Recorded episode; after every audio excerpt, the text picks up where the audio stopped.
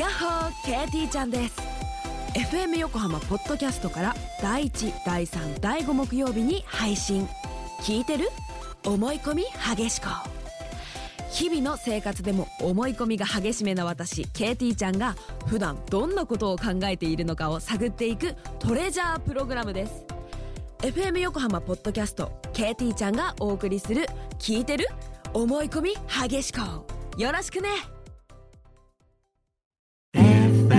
Yokohama.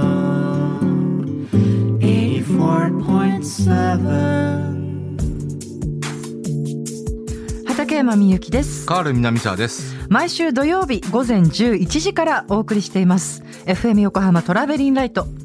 この番組内で毎週いろいろな切り口で洋楽をご紹介しているヒッツボックス本日2021年11月13日の放送では教えてカール先生ヒップホップって何特集をお送りしました？ちょっとなまっちゃったけどいいね。まあこの話をするときは、い、つも話している僕がエクサイティング、エクサイトしちゃうんですよね。あのね今日、そう本番でも言ったんですけどちょっと今日は神回だったんじゃないかなと思ってます、これはでもね、まあまあまあいろんな音楽のジャンルが誕生する瞬間っていうのはね、もちろん突発的なものじゃないとは思うんですけど、あまあね、うん、ロックンロールの誕生だとかね、うんうんうんうん。まあ、もっと言えばジャズの誕生だとか、まあ、さっき言ったドゥアップとかね。いろんなとこではい。それはあったんでしょうけど、ええええええ。これはでもね、その誕生の経緯を考えると、えええ。ちょっとその場にいたかったなって思うよね。それはそれは、まあもちろんね、あのさっき言った通り DJ があのコンシャスではあったとは思わないんだけど、うんうんで、だから要は受け手側も多分そんな、後にね時代マーケットを築くようなうん。ジャンルになるとは思ってもなかったと思うけど、そんな気がしますよね、うん。うんだから、うん。まあ単純にね、あの、パーティーとして面白かったんだろうなっていうね。そうだね。うん。その場にいたら、それはそれは、まあ大興奮だったんだろうなとは思う。いやもうなんかもう果てしない感激をなんか覚えましたよ今日ほんの、うん。話聞いててね。えーっとね、ええ。ーまあ、あある意味ね、理解してほしいのは、はい。えー要は、あくまでもうん、やっぱりアフロアメリカンが作ったカルチャーなんだってことなんですよね。そう。あの、多分、あの、ヒップホップって聞くの？とかそういうふうに言い方するんですけど、これ厳密に言うとラップは聞くのってことなんですよね。ヒップホップってのはその四大要素を含んだ文化ではあるんですよ。そうか、だから、まあ別に広い意味でそういう言い方しても、べまあ別に間違ってないんですけど、ううんん。ええあ私もすごく分かってなかったです、うん。うん。いや別にそだからといって目くるじを立てるようなもんじゃないんですけど、まあそれそれは理解した方がいいかなっていうね。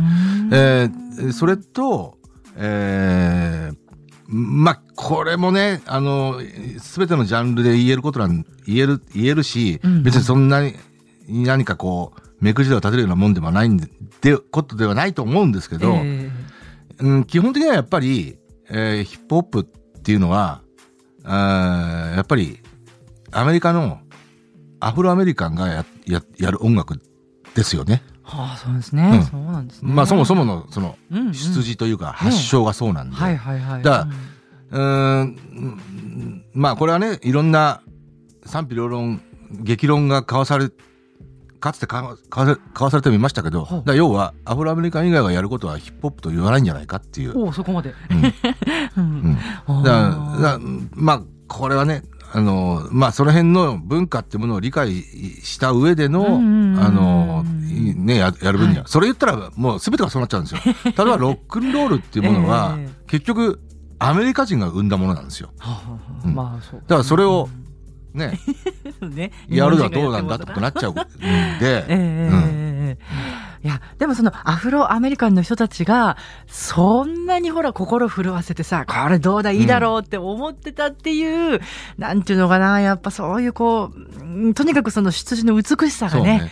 ね。うん。で、これはあの、まあ、R&B だだとか、ええ。その、そもそものロックンロール、はい。R&B、ソウルミュージック、ええ。えーそのアフロアメリカが生み出す音楽のに根底に流れてるものなんですけど、うん。あの、うんまあ100%そうだとは言わない、言わないまでも、えーやっぱり人種差別の問題ですとか、まあ絶対あるでしょうあのと、その公民権運動的な、はあはあはああの、問題ですとかう、んうんそういったものは、何かしらこう根底に流れてますよね。絶対そうだそれは。僕はヒップホップにでさえも流れてると思います。うんうんうんだからそういう意味で、えええええーまあ、ヒップホップをやるっていうことは、そのアフロアメリカン以外は、まあ、成立しないんじゃないかっていうこともあります、言えますけど、はいはい。あの、もちろんね、そんなことはないんですけどね。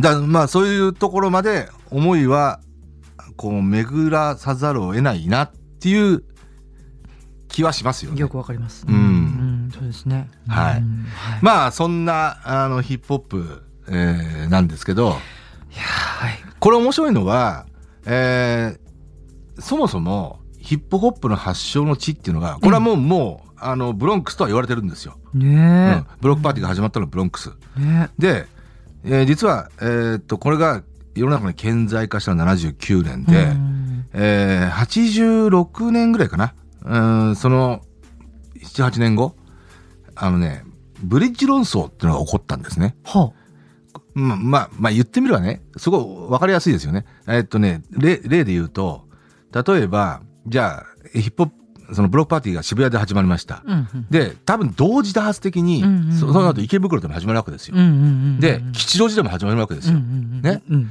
えーで、うんうんえー後にこれがだんだんこうヒップな音楽になっていくわけですよ。はいはい80年代、あのー後半になると。はいはいそうするとね、あのーそもそも渋谷でやっていた人が、人々が、ヒップホップっていうものは、渋谷で始まったんだよっていう曲を出したわけですよ。ね、そうすると、池袋の奴らが、うんえ？池袋じゃねえの？みたいなこと言うわけですよ。うんうんうんうん。いうや、んそれも想像つくな、なんか。うんそうすると、吉祥寺、吉祥寺の奴らが、はいいやいや、お前ら何言ってんだよ、吉祥寺だろ。っていう。でね、これがね、不思議だあの、よね。起こったんですよ。ああ、実際。ブロンクスが発祥の地って言われてるんです。で、ブロンクスで起こったんだよっていう曲を出した人がいて、で、そでブルックリンの人々がうん何言ってんだよと。ああ。で、クイーンズの人々が何言ってんだよ。で、うん、えーまあこれブリッジ論争って言われてるんですけど、そうですか。えーうんまあそれ、に、あの、終止符を打ったのが、うんまあ当時の、まあご意見番みたいな人ですよね。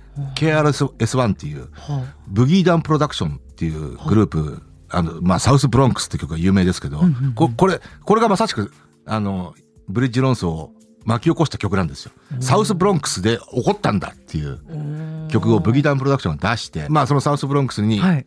えー反論するような人が出て出てきたりとかね。うんうんうんうん、ブルックリンの人々が。ええあので、最終的には、あの、KRS-1 っていうのは、まあ、かなりご意見番的な人だったんで、うんうんまあまあと、うん。うん。この論争やめようよっていう。ただこれがあの、当時これね、絶賛されたんですよ。はあなぜかというと、あの、無血戦争って言われてたんですよね。えそんな深ちゃんと音楽的に解決をしたっていう。だからヒップホップの精神でもあったわけですよね。うんだから、ちゃんと、あの、別に自分の意見としてブロンクスで始まったんだよっていうのを、曲としてブロン、ブルックリンだろうっていうんで、うんこうバトルしたっていうね。はうん、無血戦争って言われてるんですよ。あええそんなエピソードもあるんですか。でそう。うんまあ、ロクサーヌ・シャンティだ、UTFO だっていう曲、人々がこう、曲を出したりしてね。うんはい。まさにやっぱ音楽って生きてるってことだよね。そうね。なんか不思議じゃない、だってその同時多発的にさ、それってそうなんだよ、うんきっと。だうんただ、それはね、それぞれのプライドがあってね。まあまあね。うんうんあのーだって、そんな狭い、ブロブロンクスかブルックリンかってだけでうん喧嘩したわけですよね。で、の、これが後にね、東西構想になるわけですよ。あ、結構根深いんだ。そうそもそもで、その後やっぱり、ね、ヒップホップがこう、広がっていくと、え当然ウエストコーストからも出てくるわけですよ。えね。うん。それカリフォルニアだ。うんだからそれはドクター・ドレイであり、うんスヌープ・ドッグでありっていうね、あのー、出てくるんですけど、はいそうなると、あ、怖おい。前らだ、どう、なんだと。ね。イーストコーストなんだと。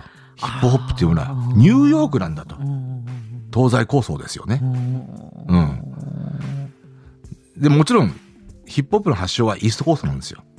うんニューヨークなんですよ。うんうんなんですけど、まあもちろんそれは、でそれがね、無血戦争にならなかったわけですよ。ノトーリアス B.I.G. とトゥーパックが死んじゃったわけですよ。えーちょっと待ってそういうことにつながってくるの、あれだまあ、その、ね、その時にヒップホップのイメージっていうのが、まあちょっとね、あんまりよろしくない方向にね、まあギャングスタラップとかね、そういうのが出てきた時代でもあるんだよね、90年代はね。うん。そうか。そう。だからそもそも無血で、ね、あの、音楽で、あの、解決しようよっていう精神ではあったんだけど、うん。うん。だパフダディの功罪の罪の方は、僕はいろいろあるなとは思うんですけどね。いやーちょっと、うん、パフダディはどっちかっていうとね、要は、要は、まあ イーストコースト側ではあるんだけど、あーうん。あーそうですね、うん。はい、だから、あのね、こ今日はね、ええ。ほぼほぼヒップホップのとは何何ですかっていうんで、はい。えーその、誕生の時えええ。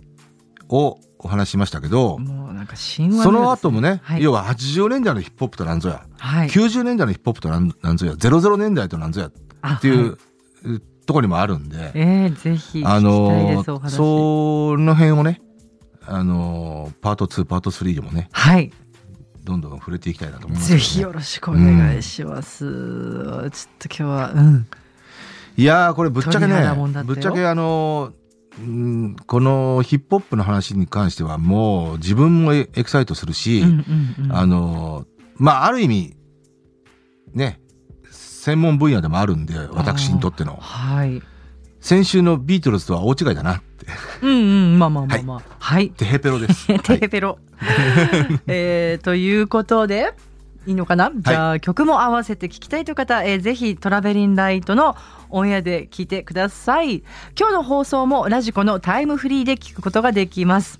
このエピソードの説明欄にラジコのリンクがあるのでそこから飛んでぜひチェックしてみてください、えーではお話はねカール南沢さん先はい、生カール南沢でした。そして畠山みゆきでした。ありがとうございました。ありがとうございました。